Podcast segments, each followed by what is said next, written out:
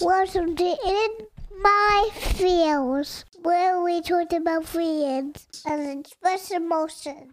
How are you feeling? Good. And how are you feeling? I want to welcome everybody to another In My Feels episode. Hello. Today's episode is going to be the third installment of You Are Not Your Mind. And again, references from Eckhart Tolle's book, you know, The Power of Now, incredible book. Please dive in and study it. It's a really, really informational, kind of practical way of breaking down or disassociating with your mind, which I know many of us do associate with my mind because I used to be that person. Not saying I've stopped, but I'm saying I'm aware of my association to it. But you know, before we start, thoughts, feelings, emotions, conditionings, everything on the inside creates your outside exterior. So, my question for you is how are you feeling right now in this moment? Take your time, dive in, listen. You know, you are not your mind, so listen. What do you hear? Do you hear that inner voice? Become the watcher. Listen to your thoughts. Don't judge. How are you feeling? How am I feeling? I feel great. Really good. I was away this weekend and I've, I've just got back and I'm feeling inspired, re inspired. So, You Are Not Your Mind, part three. And the previous episodes, I spoke about hearing voices in your head, you know, freeing yourself from your mind. Thinking has become a disease. Um, do you have an off button for your mind? And it's kind of been digressing with me over the you know last few weeks and kind of reminding me of the practices I used to do and how much overthinking I would do and how it becomes severely unenjoyable to, to overthink and then when you continue to overthink then you feel like you can't control your mind you can't control your thoughts you feel like there's no end in sight. This is something that's because everybody's suffering from the same thing. So this must be a completely natural state of mind. And I can assure you it is not. Not thinking is a very natural state. No mind, which I've spoken about before, is a very natural state. That kind of pause in space in your mind is you, true consciousness. And thinking has become a disease because it, it felt like a disease. I felt like I couldn't control it. And My life was not mine to be accountable for. I gave that power to external sources. And now I'm reeling it in back to internal sources, internal power. You know, Eckhart says, so when you listen to a thought, you are aware not only of the thought, but also of yourself as the witness of the thought. A new dimension of consciousness has come in. As you listen to the thought, you feel a conscious presence, your deeper self, behind or underneath the thought, as it were. The thought then loses its power over you and quickly subsides because you are no longer energizing the mind through identification with it. This is the beginning of the end of involuntary and compulsive thinking. Boom. And this relates to me 1000%. You have a thought, a reoccurring thought that keeps going, keeps going, keeps going, and you feel like you cannot stop it or you can't control it. Take a step back and listen. No judgment. Oh, why am I thinking that? What's going on? Oh, you know, no just listen. You then become the witness to that thought. And you know what happens if you keep practicing, keep practicing it? The thought and the witness become one. And you then start having thoughts which you want to have. And you become consciously present in that moment. Your deeper self behind the thought comes through. The true you. And I told you, once you shine light on something, disappears or it comes to light, then it fades away. Because you're, you're then no longer uh, uh, identifying with the mind. You're no longer believing that this is something you can no longer control. This becomes internal power, power from within, the end of compulsive thinking. You know, Eckhart further goes on to say when a thought subsides, you experience a disconnect in the mental stream, a gap of no mind. At first, the gaps will be short, a few seconds perhaps, but gradually they will become longer. When these gaps occur, you feel a certain stillness and a peace inside you. This is the beginning of your natural state of felt oneness with being, which is usually obscured by the mind. With practice, the sense of stillness and peace will deepen. In fact, there is no end to its depth.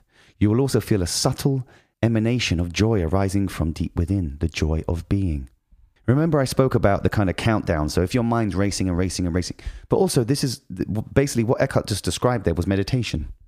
sitting peacefully and just relaxing. No judgment on yourself, no judgment for the things you're thinking, no judgment for any of it. When you become more practiced at that, you become great at something. If you pra- the more you practice that meditation, the greater you become. But it takes time. You have to keep working on it, working on it, working on it. And I remember when I was first started medita- meditating, and I'd noticed these little gaps. It may only be a few seconds, but you would notice them because your mind was constantly racing and too many thoughts, overthinking everything else. And then there'd be a gap of a few seconds. And then you keep meditating, meditating, and that gap is five seconds, then 10 seconds, then you're like a whole hour. And you're completely focused on what you're doing, not on the thoughts that are constantly racing through your mind. And remember, I told you about that, the countdown, how to quiet the mind. Maybe there's a way to do it before meditation. Meditation is just being, no judgment, just you the countdown uh, uh, approach, which I saw on YouTube, which I just Googled uh, many years ago, was how to quiet, quieten the mind. And it was the countdown technique, which I've mentioned. And it's, you know, the counting from 100 to zero 100, 99, 98, but uh, out loud or whatever. I do it in my head because I'm trying to quiet my head, my mind. And then you'll be thinking of things. If your mind's racing constantly, you'll be thinking so many different things. Oh my God, this is stupid. This judgment comes in, everything else. Go, no, I am here now continue from where you think you left off. Even if you've lost your place, go to the nearest 10, you know, 98, 97, 96, and it'll be like, oh, the bills, did I pay that? Oh, this, that job, this, oh, what time do I start? No, no, no, no. 96, 95, 94. This is in my mind, by the way. The reason why I think it's counting backwards, because it's easier to count forwards. So counting, obviously, it's, it's easy to count backwards too, but it's a different spectrum. You're using a different way to count down. At first, you'll be battling your mind, it'll be a constant battle. But then, as I said, the gaps will appear and they are fucking beautiful. I, they are so nice, especially when your head's been racing and you've had headaches and, and depressed and anxiety and all these things. And there's that quiet period. It is a beautiful space. And again, it takes practice, practice, practice you will become great. And there's no, there's, there's no end product from it. There's no depth to it.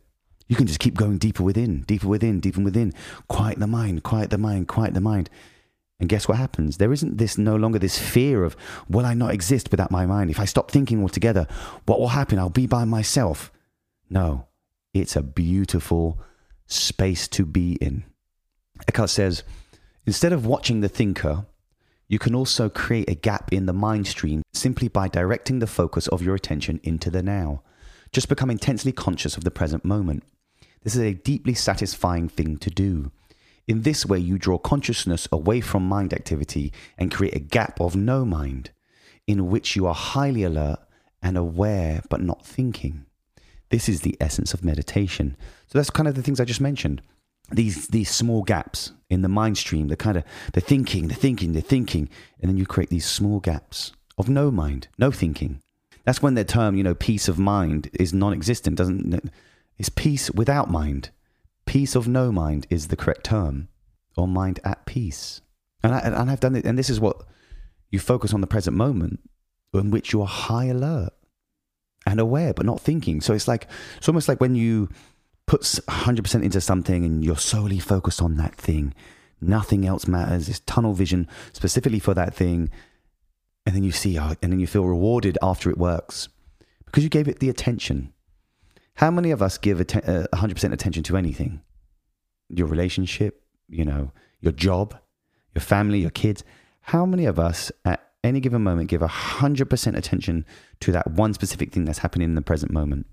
Even myself, I'm, uh, you know, I'm talking and I'm channeling my thought process and everything into the present moment right now. But I'm still thinking about, you know, the editing process, which assets, assets I'm going to post, all these type of things, but none of that matters. The only thing that matters is what I'm doing right now. And I'm giving my 100% attention to it. And I'm pulling the thoughts that I can, that are coming in as I'm talking and I'm letting them flow. But again, it takes practice which is the next point of Eckhart says, if in your everyday life you can practice this by taking any routine activity that normally is only a means to an end and giving it your fullest attention, so that it becomes an end itself. For example, every time you walk up and down the stairs in your house or place of work, pay close attention to every step, every movement. even your breathing. Be totally present. Or when you wash your hands, pay attention to all the sense perceptions associated with the activity the sound and feel of the water, the movement of your hands, the scent of the soap, and the list goes on. Or when you get in your car after you close the door, pause for a few seconds and observe the flow of your breath. Become aware of a silent but powerful sense of presence. This is one certain criterion by which you can measure your success in this practice, the degree of peace that you feel within. Again, for any of this to make sense to us, we have to put it into practice. Every time you walk up and down your stairs in your house, notice your breath. Pay close attention to your movements, to every step, the details of the step, the details around you. You become ever present. Guess what? You keep doing this all the time, even at work, the numbers you're typing. Can you hear the sound it makes when you press the keys on your keyboard? These are little tips to keep you in the present moment, to stop you stressing about past and future. This helps massively. When you're washing your hands, the temperature of the water, the soap, the bubbles, the way the water runs off the plate, how clean the plate is, the running, the sound of the running of the water. Once you focus on these present moment times, that's meditation. One focus. I don't know people say, you know, meditation is the idea is to have no focus. But even having no focus is still a focus. It's still one thing, one perception, one thing you're trying to do.